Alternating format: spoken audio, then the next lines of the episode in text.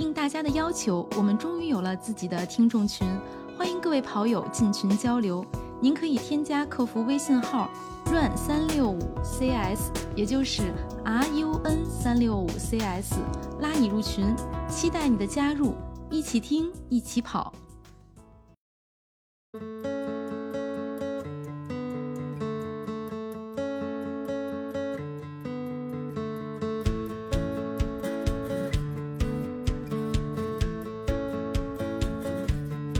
欢迎收听 PP 计划。大家好，我是南子。啊哈喽，大家好，我是佳宁。哎，大家小年好啊！今天我们录音的时候是小年，而且大家听出来了，今天就我俩，太惨了。对对对，今天确实是有点有点悲惨。就是我我我们发现录这个节目是吧，越录人越少，越录人越少。嗯，就是确实是年底了，大家。各自都很忙，然后呢，呃，今天可能是一个流水席，现在是我和佳宁，但是后面保不齐会有其他的成员加进来。那 其实，对，因为大家确实有现在的事儿，嗯，我们只是只能是努力吧，努力把这个节目，呃，给录下去，不辜负大家的期待。嗯，咱们这个现在计划应该是进行到第五周了。哎，你说巧不巧？第五周咱们这几个队员的跑量全都是零，都没有跑。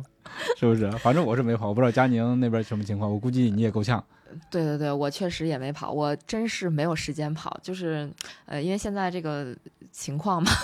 就也不能也也不好明说，就反正知道的就都知道。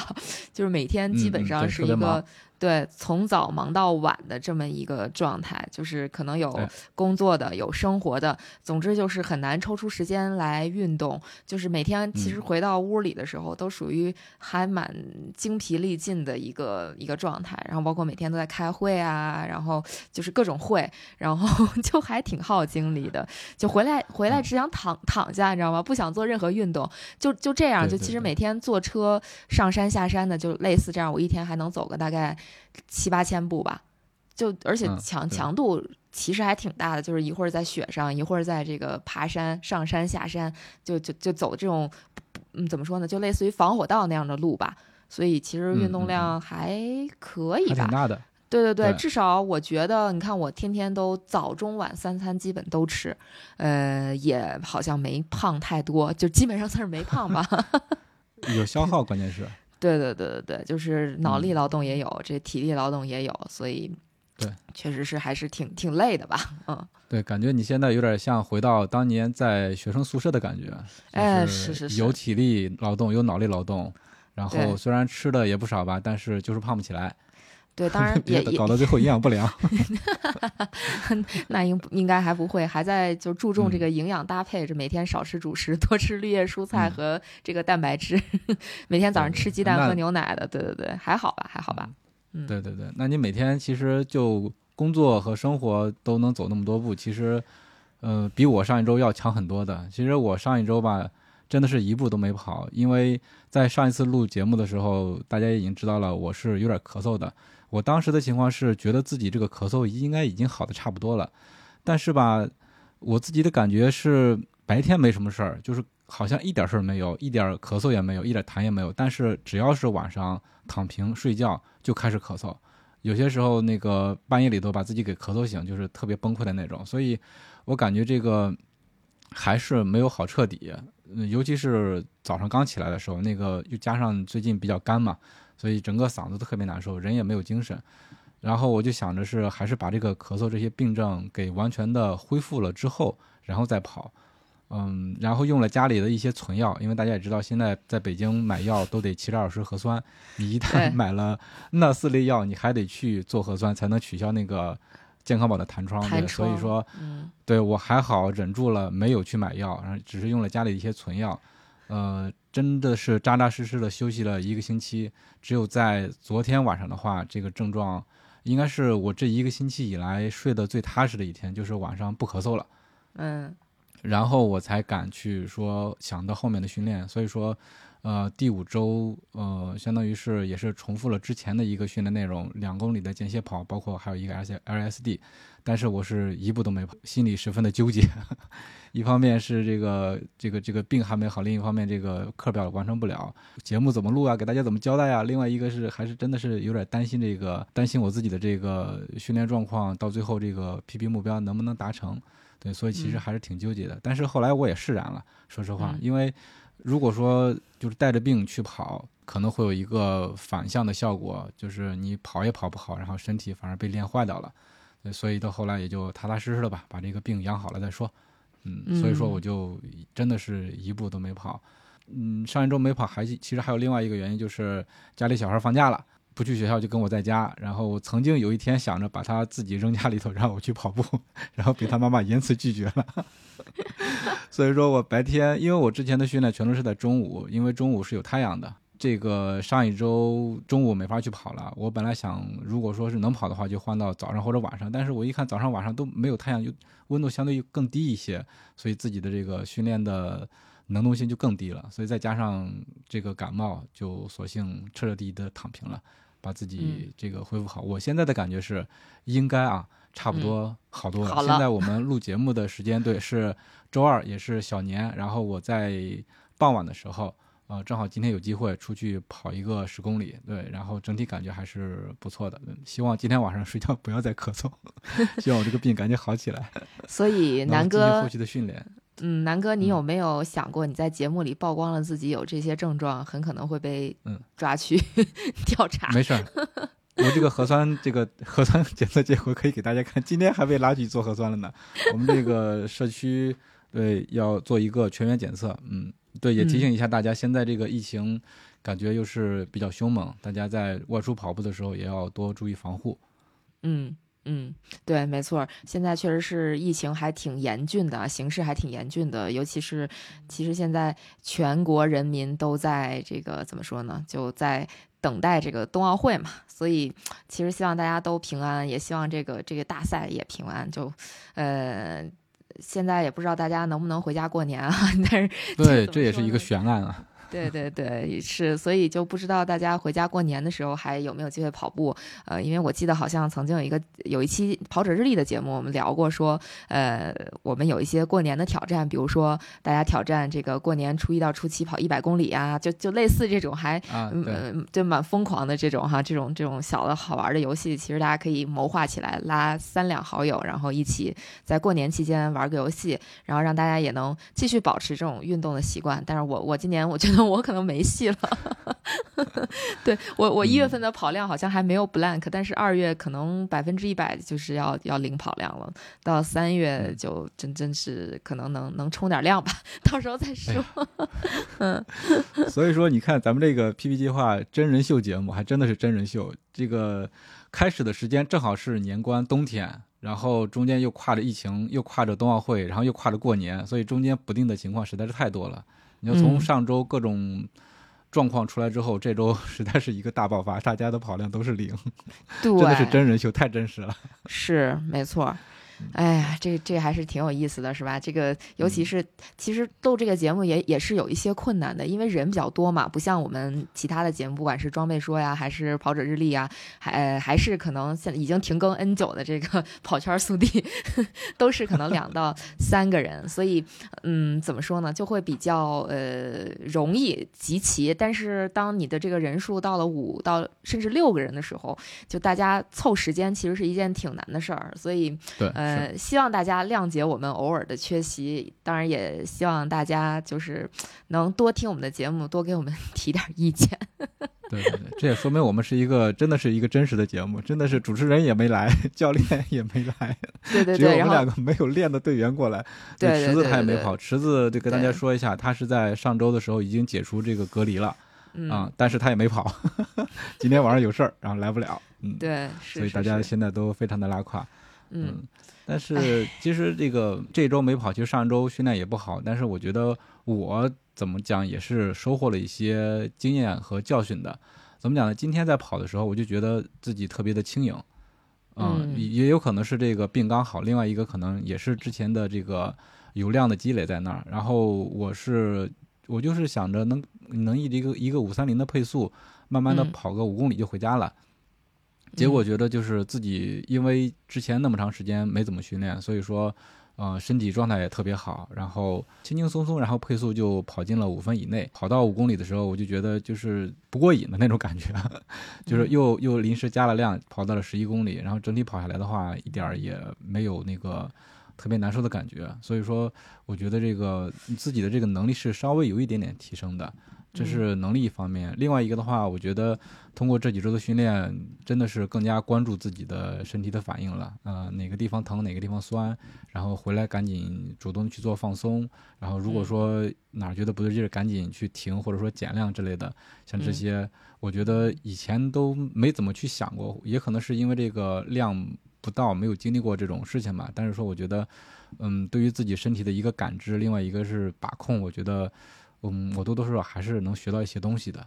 嗯，对，哎，其实说到这儿，我想说一个小的，就算是 tips 的一个东西吧，就是，呃，我换了地方住之后，其实我有大概好几天的时间都睡不好觉，然后呢，我就在房间里做了一次力量训练，呃，就是跟着那个 Keep 好，应该是 Keep 吧，然后嗯跟着、跟着他那课程做了一个大概，嗯，四十分钟左右的那个力量训练，还有一个十几二十分钟的那种舒缓瑜伽吧，然后当天晚上我就睡了一个特别好的觉。然后第二天我又没有没有运动，然后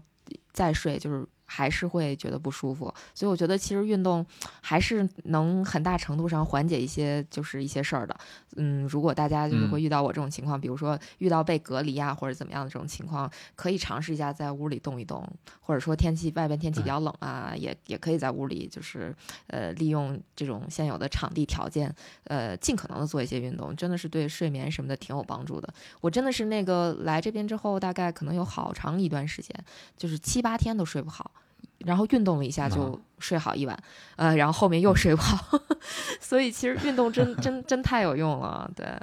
嗯，嗯是不是有句话嘛？运动是良药，真的是。我上周一周没有跑，再加上上周还有好几天下雪，整个天嗯都是阴阴阴沉沉的，然后再加上我自己稍微有点焦虑，所以说，哎呀，整个人的状态都不是特别的好。今天能出去跑个就是将近一个小时吧，嗯整个人感觉就感觉就压力小了好多，人就放松了好多。嗯。对，所以我觉得运动真的是能，哎呀，减减缓大家的这个压力的感觉。就要不嗯然好多就是这个抑郁症的人，好像说跑步能治抑郁或者怎么样，我觉得可能真的是还蛮有效果的。嗯，是，所以说即使是不执行课表，但是这个动还是要坚持，要动起来对。，对对对对嗯，你像我执行不了课表，我就尽量多走两步，就是每天从这个场地走到那个场地。对对对对，嗯嗯，然后，呃，我不知道这个现在就是咱们现在已经进行到五周了，你、嗯你对这个当初制定的进三三零的这个目标是更有信心了，还是更没底了？这这个问题是不是白问了？你等于说是没练是吗？对，就是像我这种目前这种情况，我在如果说三按照咱们现在这个十八周的训练计划，到了三月份的时候去参加一个比赛的话，我觉得我能完成全马都已经是万幸了。所以就是目标定的就是太太上天了，你知道吗？嗯 我应该给自己定一个就是呃两个月零跑量，怎么才能完成全程马拉松？这应该是我的议题，对吧？不应该是现在这个要三三零，我觉得三三零真的就是遥不可及，呃、真是遥不可及。嗯现在我觉得，嗯呃，让我去跑一个怎么说呢，五分配速的一公里，我我可能会拼了小命都跑不到那种，嗯嗯、还是挺难的。这个嗯嗯嗯，就是我对现在这个破三的目标，嗯、怎么说呢？嗯，因为我现在这个状态，我不敢说到时候到在这个训练周期中间还会遇到什么事情。但是我觉得，如果说即使说我现在 miss 掉了两周的训练，但是后面如果说我还能高质量的去完成课表的话，因为我相信这个课表制定的这个虽然有一些强度，但是有它的科学性在的。啊嗯，所以说，嗯如果说我能够在后面更好的去执行课表的话，我还是挺有信心的，而且还是，嗯，怎么说呢，还是挺期待的这样一个、呃、嗯目标最终的达成吧。嗯但是也也也不会说说死自己一定要怎么样怎么样，嗯，嗯还是要看当时的这个状况。对，所以说，哎呀，不好说。嗯，但是虽然有信，，心但是不好说。对南哥，你一定要坚持住，你现在是全村的希望，哎呀，现在这个压力好大呀。就是大家都在等着看我们的笑话，然后看你的成果。别这么说。没有没有，我可以嗯作为这个、就是这个节目的笑话继续存在下去，因为我还不知道还能再存在几周，因为呃理论上来讲，下周的这个时间我我未必就有时间来参加这个节目了，然后可能下周下下周，呃大概两到三周的时间，很有可能是处在一个消失的状态。那具体我消失干嘛去了，大家看电视可以知道。好吧，好吧。对对对，嗯确实是这样，所以这可能是我在这个今年，这个这叫什么？今年是什么年啊？呃，今年哎是虎年，对，那我今年可能是就是，哎，是马上要过的这个年是虎年，对吧？二零二二年是啊虎年，对不对？啊，现在还是牛年。对对对，所以我可能是呃牛年 最后一次参加这个节目了。然后虎年什么时候参加这个节目呢？有可能是虎年开始之后大概三周吧。好吧，好吧，嗯对，那在这里也跟大家说一下，这个佳宁嗯。因为这个工作的原因，呃，也估计是，嗯，时间上真的是来不了，嗯，对嗯这个也也确实是没办法，可能因为大家我们参与录制的这些人平时都有自己的工作，那尤其是对。又碰到现在这样一个节骨眼儿上，一个是事儿多，另外一个是过年，那可能真的是时间没法保证，但是我们呃尽量吧，对，见缝插针的也要去练，嗯，是的，呃，这个其实过年关于过年的这个计划也还是呃蛮有意思的啊。这个大家过年都有什么安排？哎呀，我们的这个嘉宾来了吧？正好我们现在应该是李教练进来了，李教练不知道能不能开录音。现在，对，正好我们聊到了这个过年期间大家都怎么练呢？这个佳宁估计是练不了了。我的话，其实现在面临一个问题，就是过家呃过年的话，有可能在北京，有可能不在北京。嗯，我可我觉得如果说我不在北我在北京的话，可能练的机会会更多一些，因为就在家，然后方便。如果说是去、呃东北过年的话，那可能真的是有点困难，因为太冷了。那就是如果南哥去东北过年的话，是不是就是温度会和呃我现在待着这个地方差不多呀？我这边大概零下十七八度的样子。呃有可能会更冷一些。嗯，我哦本来打算是，如果说我去东北过年的话，那我就驻扎在雪场里头了。我可能每天都会去雪场值班儿，然后交交叉训练呗。对，如果去大嗯如果大家过年期间有机会去东北的话，如果我也在东北的话，那可以约着在雪场见，当这 个交叉训练了。嗯，还真不错。嗯因为我真的是没有在冬天的时候在东北跑过，我顶多是这个十一期间在松花江，嗯其实那个时候已经有一点点凉了。如果没有嗯太阳，再加上这个江风一吹，还是挺凉的。这个嗯冬冬天确实没有敢挑战，因为我看到过一些东北的跑友，那个跑完之后 鼻子呀、胡子呀、眉毛全都给冻起来了，这个看的实在是太恐怖了，我可能受不了那么冷。嗯嗯，对，哎南哥还能去玩玩雪是吧？滑滑雪，我这天天守着雪，玩不了，哎，是啊，呃，生怕滑倒。李教练呢？李教练过年期间准备怎么练？啊、我是自驾，因为我问了一下我们那儿当地的这个这个这个情况，还是还是可以回的。然后我就因为我是自驾车嘛，相对来相对来说还灵活一些，啊、所以我会在山东练一段时间，然后呃中途我还会飞到嗯武汉待几天，然后在武汉也会再练几天，就是飞来飞去的练。因为我大大家大家如果听过我们之前的节目，也知道嗯我在备战二零二零年上马的时候，之前我一直是在武汉嘛，因为二零二二年我大我在武汉待了很长时间，一直在武汉，因为住在学校里边，所以是有田径场的，所以单纯从训练的这个场地条件来看。在学校里还是有有它的一个天然优势，因为毕竟有跑道，呃，比如跑道可以练一些速度啊，或者是也更安全一些，嗯，所以这是我的一个计划，呃，我还是会不管是在哪儿吧，我还是会尽量这个呃坚持我们 PP 计划里边我们我们这个周计划来完成，因为过年大家都知道，作为我们业余选手来说，呃或多或少的可能会受到这个走亲访友啊、吃饭啊。各种各样的因素的影响，可能会影响你的计划，呃，跑量可能会减少或者是停滞，我觉得这都是很正常的啊。大家因为一年就过，每年就这么就就这么春节就这么几天，还是应该优先去陪陪家人、陪陪老人、陪陪父母，然后跑步放在一个比较靠后的位置就可以了。嗯，毕毕竟还是要把心态要摆正嘛。是的，嗯心态摆正。对，现在就引出了下面的我一个问题，就是如果说像我们这样已经 miss 的两周的课表了，那如果说再往后 miss 的话，大面积的这个课表完成不了，那我们应该怎么办呢？这个计划是继续执行呢，还是说就要修改计划呢，还是放弃呢？嗯，我觉得是这样，因为我们这个节目本身是 叫 PB 计划嘛，因为虽然我们每个人都提出了一个比较高的一个目标，但是当然，当然，如果是理想状态下，大家的计划如果都能呃如期完形，如如期的完成，高质量的完成，那毫无疑问会非常接近这个目标，甚至是达成目标。那么，如果是像我们现在这种情况，比如过去两周可能很多同学因为各种各样的原因吧，没有很好的把课表执行好。那整体来说，这个计划肯定是受到了很大的影响。那么，我个人建议，未来还是会计划就不要变了。既然我们选择这种练练的方式，计划就不要变了。只不过是耽误的时间越长，或者是说完成度越低的话，可能距离你的那个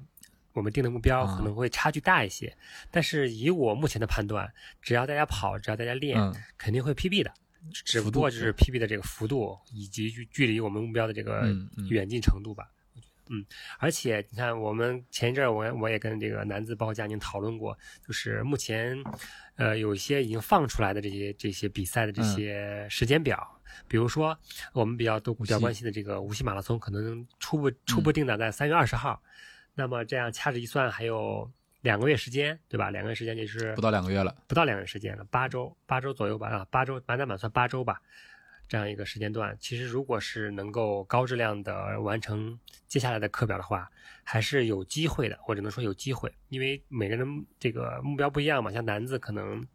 其实难度嗯会更大一些，像陈池如果是能够继续接下来高质量完成课表的话，因为他这个目标相对来说低一些嘛，就是破四，相对来说低一些。如果能在跑量上有一个呃基本的保证的话，我觉得就是还是可以去，嗯，还是有嗯还还是很有机会的。或者说每个人目标不同，可能会有一些差异吧。嗯。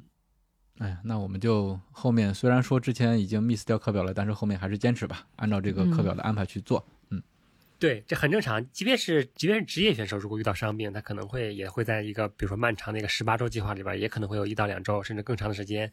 呃，不能高质量的完成。更何况我们这是我们这些这嗯这个业余选手呢，对吧那我就？放心了。嗯，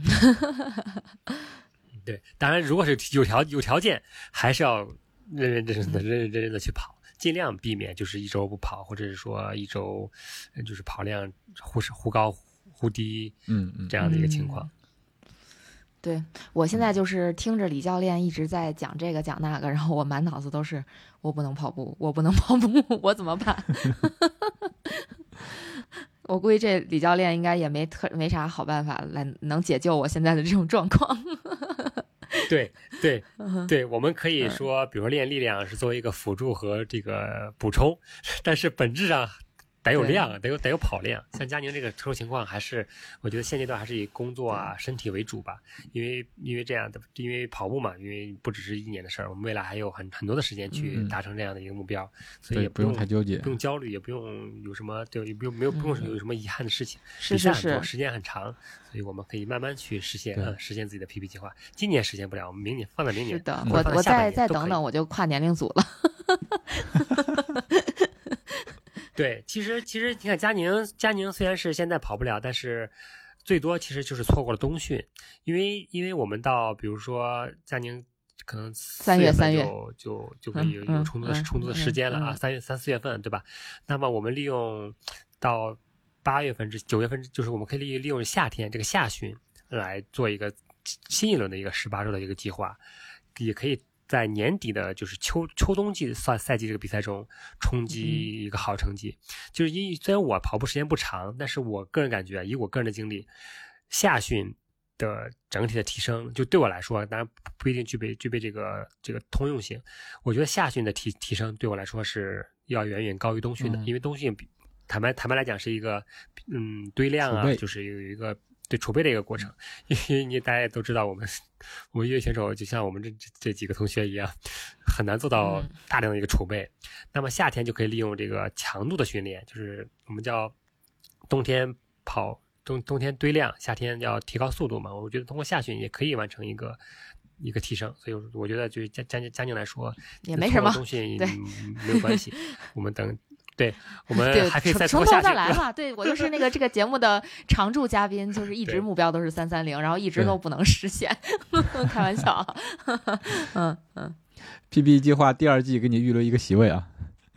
对，第二季到夏季的时候，嗯，夏训的时候我们会有新的课表，会有新的目标，会有新的这个训练方式和方法，所以可以佳宁可以等到今年年末的比赛的时候，是突破一下自己，看行不行。嗯嗯，如果夏天不行，那就到那就到好了好了好了，冬天，就是 有点重复下去。下一下一个能毕业，不要再留级了，好吗？嗯，还真是。嗯，对，正好刚才说到了比赛，三月二十号，这个按照现在的安排来呃来说的话，呃，至少是江苏省这边已经确定了有几场比赛。三月二十号同一天的话，有这个南京丽水马拉松，还有无锡马拉松，还有这个苏州环金鸡湖半程马拉松，以及徐州马拉松，还有南京浦口女子半程马拉松。就在三月二十号，就是已经过审的江苏省的比赛已经有那么多了。然后到嗯三月二十七号的话是阳山半程马拉松以及呃宿迁马拉松，这也是我去年 跑崩的地方。嗯、然后再再往后的话是四月十号的常州中国马拉松精英排名赛，然后再往后一周四月十七号是淮安马拉松以及这个金台茅山半程马拉松。就是我们可以看到，就是仅仅是江苏省，然后现在已经确定的已经有十场比赛了。我们可能这个比赛会在这个三月二十号的比赛中间选一场，到时候我们去参加。嗯，所以对我个人，其实首先是我还是比较乐观的，嗯就对于三月中下旬这个比赛恢复，我我个人还是挺乐观的。然后再就是，如果是从这里边选的话，我还是觉得大家应该选选无选选无锡。嗯，一方面呢，我们都跑过，对吧？对赛道比较熟悉都，跑过，而对比较熟悉，而且都在。呃，比如我和南子的 PB，包括佳宁应该也是，都是在去年的呃去年的无锡达成的，嗯就是目前最新的 PB 是在无目前无锡这条赛道上达成的。这条赛道整体比较平坦，嗯而且温度啊各方面比较比较合适，所以我觉得如果是我们 PB 计划里边同学来选一场目标赛事的话，我建议大家到时候一看看看是不是去无锡跑一嗯跑。差不多。按照这个时间点的话，我们十八周排到三月二十号也是合适的。嗯，也是合适的，所以对，所以可以先拿这个无锡去做一个这个叫测试吧，对作为一个目标。对我个人，对对对，对我个人而言，呃，其实我还是嗯比较倾向于参加一下这个常州的精英赛，因为我去年报名了，但是因为疫情原因，这个比赛就是推迟取消了。所以说我个人感感觉，如果是呃时间各方面允许的话，我还想跑一跑这个精英嗯，赛。那就是四月十号。那可以在无锡的话做一个测试赛，然后常州的话作为一个正式的这个相当于大考。对，但是隔得比较近嘛，到时候我们根据我们的这个训练情况来、嗯来做一个判断，。我们现在就这个祈祷，这个到时候比赛真的是能如期进行，因为感觉这个时间点的话，大家都是把它排到了这个呃，相当于是冬奥会结束之对后，对，所以应该嗯是，到时候希望一切对对，顺利吧。主要是其其实还是要看疫情嘛，就是疫情如果说在那个时间嗯，还蛮安静、蛮平息的，那应该是问题不大。但如果说像现在这个嗯情况的话，其实还是挺危险的嘛。对，是的，现在不具备半赛对对条件，说实话，对，还是还是专对对心好好对没错训练吧。嗯，嗯，嗯，哎呀，南哥嗯是不是该 Q 一下李教练，让李教练解答一下我们听众的问题？对对对，我们嗯这个 虽然我们几个人很拉胯，但是我们的听众朋友特别的认真，尤其是叫这个进京的朋友，他其实是远在冰天雪地的挪威，我们说是冬训很冷，他其实更冷，嗯然后也也跟着我们一起在练课表，然后在群里面每次的话都会分享他的这个训练状况。他其实对课表也是有一些改变的，就比如说这个间歇跑跟这个长距离，它是要稍微拉开一点的。嗯，然后这个速度的话，也是根据自己的情况做了一些调整，但是按照他自己的这个设置来说，我觉得他的完成度是非常好的，呃，比我们都强得多，边让我们外选手，汗颜。嗯，然后他其实很严肃的一个跑者，他比较关注这个心率问题。他的疑问就是在做马拉松配速训练的时候，在这个配这个心率在控制在多少，能让自己对自己的完赛有信心。我理解他这个他这个意思就是说，他平时训练的时候，这个比如说我跑到马拉松配速，那我的心心率应该维持在多少，然后到实际的时候才有可能不崩。因为他后来补充到说，他比较认真的跑半马的时候，心率会达到那个储备心率的百分之九十到百分之九十五，然后在全马的时候，一般是会在三十二公里到三十五公里的时候会撞墙，而且他的心率再也提不上去了，所以他的疑问是，嗯，这个心率要跟应该怎么控制？是不是自己一开始这个起步太快了？嗯，然后请李教练来给他给他解答一下。嗯。呃，这个我只能是 结合我自己的这个情况来分享一下。这个呃，谈不上是专业，只能是分享，因为我可能也经历过这个这个这个选手、这个跑友的一些情况。嗯，首先我们是要这样的，就训练的时候关注心率是首先是非常值得肯定和和，而且是特别专业，特别是进阶的一个表现。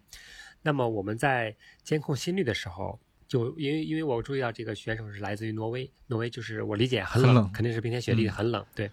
因为如果你只是使用光电手表的话，光电手表在冬天的心率，它会这个数值会飘得非常厉害。比如以我为例，我最近因为没有进行太多强太多的这个强度训练，我就是没有带心率带。那么这个即便是我体感在体感同样的情况下，这个心率，嗯，在不同的这个气温，包括有风的这个情况下，它的差异差异值非常大。所以我觉得，如果是你想严格的参考心率的话，首先你应该要准备一条心率带，因为这样的话是最准确的，就是给你一个最准相对来说最准确的一个数值参考。晶晶应该是有心率带的，我印象中它应该是有的。那那那那那最好的，那是最好的。嗯，另外一方面就是这这个问题也很好，也是我也是比较，因为我也是。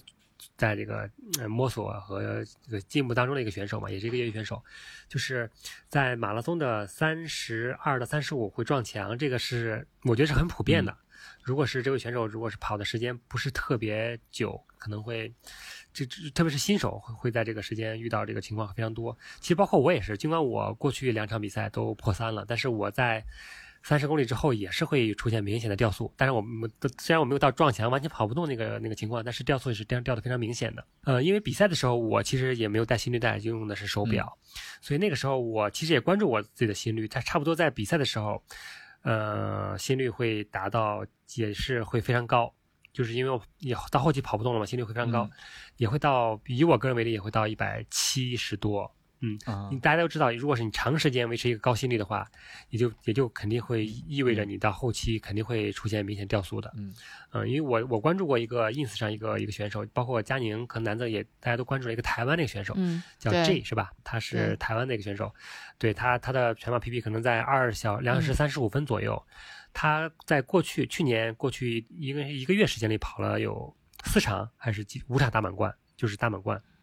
我我我关注过他分享的这个数据啊，差不多他在，比如他以两小时四十五分左右配速完赛，应该是纽约还是柏林的时候，他的平均配速、平均心率在一百六十三左右，他的年龄应该是在三十出头，也就是说这个心率可能在他最大心率的，呃百分之七十五八到百分之八十左右。就是没有到很，就像这种这位这位这位听听众提出的这个这么高的一个区间，所以说它是在一个可控的一个区间区间内的。我认为不是一个特别高的一个区间，比如说没有接近百分之九十甚至更高的一个区间，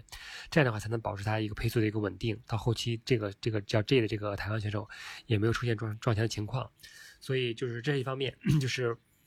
当然，这个影响心率的原因很多啊，包括你赛前有没有休息好，或者说你是否及时的补水等等等等各种原因，包括天气啊、温度啊等等等这这样的原因。所以说，如果避免这样的情况产生发发生，还是应该在日常的训练中，呃，重视长距离的训练。我个人感觉才会避免这样撞墙情况的。产生，因为撞墙本质上就是你后期后程体力不足了，也就是你前期你的有氧能力、你的、你的、你的这个身体的功能出现出现一定的问题，就你的你的功能跟不上，那就是说你的脂肪功能可能没有跟上，那就是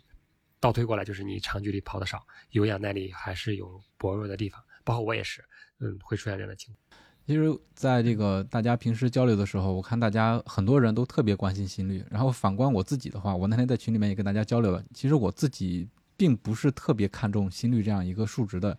一方面它可能测的不准，另一方面我是更感觉自己本体的感受，就是说，如果说你心率高了，那你肯定那个时候你就跑不动了，到了一定的极限。如果说心率偏低的话，其实你还是可以去加量的。而且在嗯跑步的时候，就在跑比赛的时候，我是更不会看心率这个数值的。就是我一个突出的感受是，如果说你训练量到了，你的状态好的话，那可能你就跑得特别的轻盈。如果说你对跑得轻盈的话，其实你的心率不会特别高，啊，即使特别高的话，你也会就是能够掌握那样一个度，不会特别的难受。就是你你的整体的感觉就是特别，就一直在向前，你是自己可以自主的往前跑的，而不是那种就是感觉脚步特别沉啊，腿也特别紧啊那种。嗯，我我而且你像那个，比如说像职业选手，像职业选手，他在半马的时候，很多选手我看他心率其实特别高，一百八甚至更高，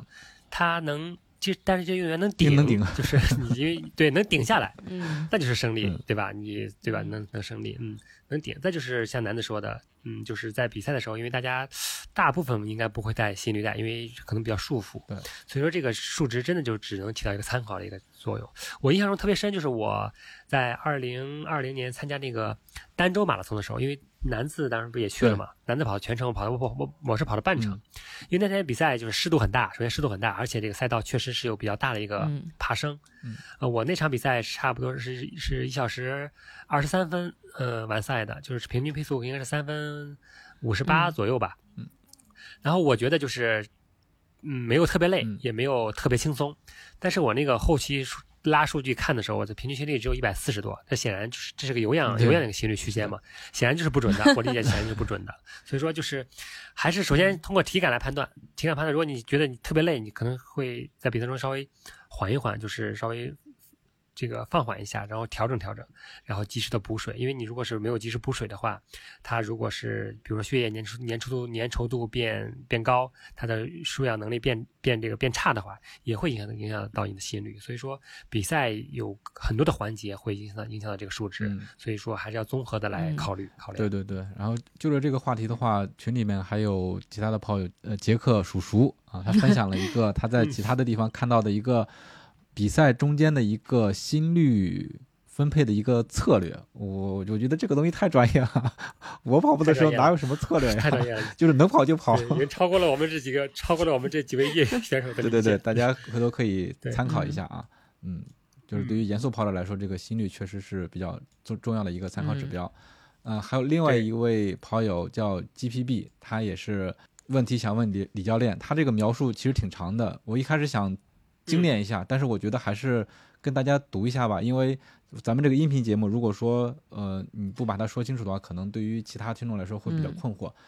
嗯，他说最近两个月都有系统的跑步，大概一周能稳定在四十五到六十 K 左右，跑三休一，一般三天的跑步是这样安排的啊，第一天、第三天都是十公里左右的轻松跑，单次跑步结束前都会来一个两百米乘三组的这样一个冲刺跑。综合下来，平均平均心率都是一百四，瞧，这就是心率啊。中间那一天安排一个一百六出头的马拉松配速跑，呃，就是三十分钟吧。哎，他这个一百六十哦，应该也是心率，或者说心率应该是心率，或者是一个变速跑，类似一分快一分慢，然后跑个十五组左右。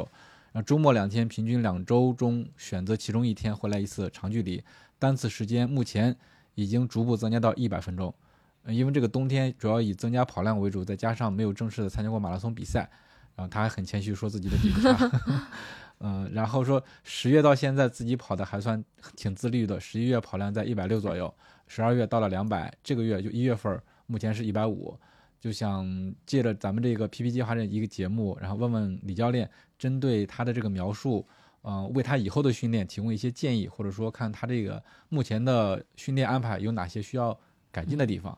嗯，他现在还是没有具体的备赛目标，就是想让自己变得更快或者更强一些。呃，了解。呃，首先这个这个选手非常就已经是我不知道他是有教练还是自己这个做的计划。应该是自己训练。首先是啊，应该是自己是吧？其实即便是放在我们自律计划里边，也是 佼佼者了，对，挺太让我自律的。首先非常好，嗯，他这个基础跑量是比比比我都多不少。呃，首先这样的就是，可能这位选手可能是接触跑步时间不是特别久。呃，后面有补充，呃，是一九年十月开始接触跑步，对吧？刚两年多嘛，对吧？就是一个一开始相当于是一个一开始跑步就非常严肃和认真的一个选手。嗯，我觉得首先这样，在这样一个大的一个背景之下，这位选手一定能在短期之内取得一个很好的成绩，这是毫无疑问的，因为他毕竟是量，包括自己的一个呃训练一个模块的一个拆分都非常明确，就有一个明确的一个一个一个不同的一个强度这个。课程的一个分布，嗯这是非常好的。啊我其实我直到破三那年才有这么一个初步的一个一个框架，我一直都没有对对，对 也就到 PP 计划才有。对对，像男子都没有框架，对对，所以说挺好的。就是我以以我的建议啊，首先我建议这位选手就是一定要注意拉伸和放松。就是你的跑量这么大，而且你的强度也不低的情况下，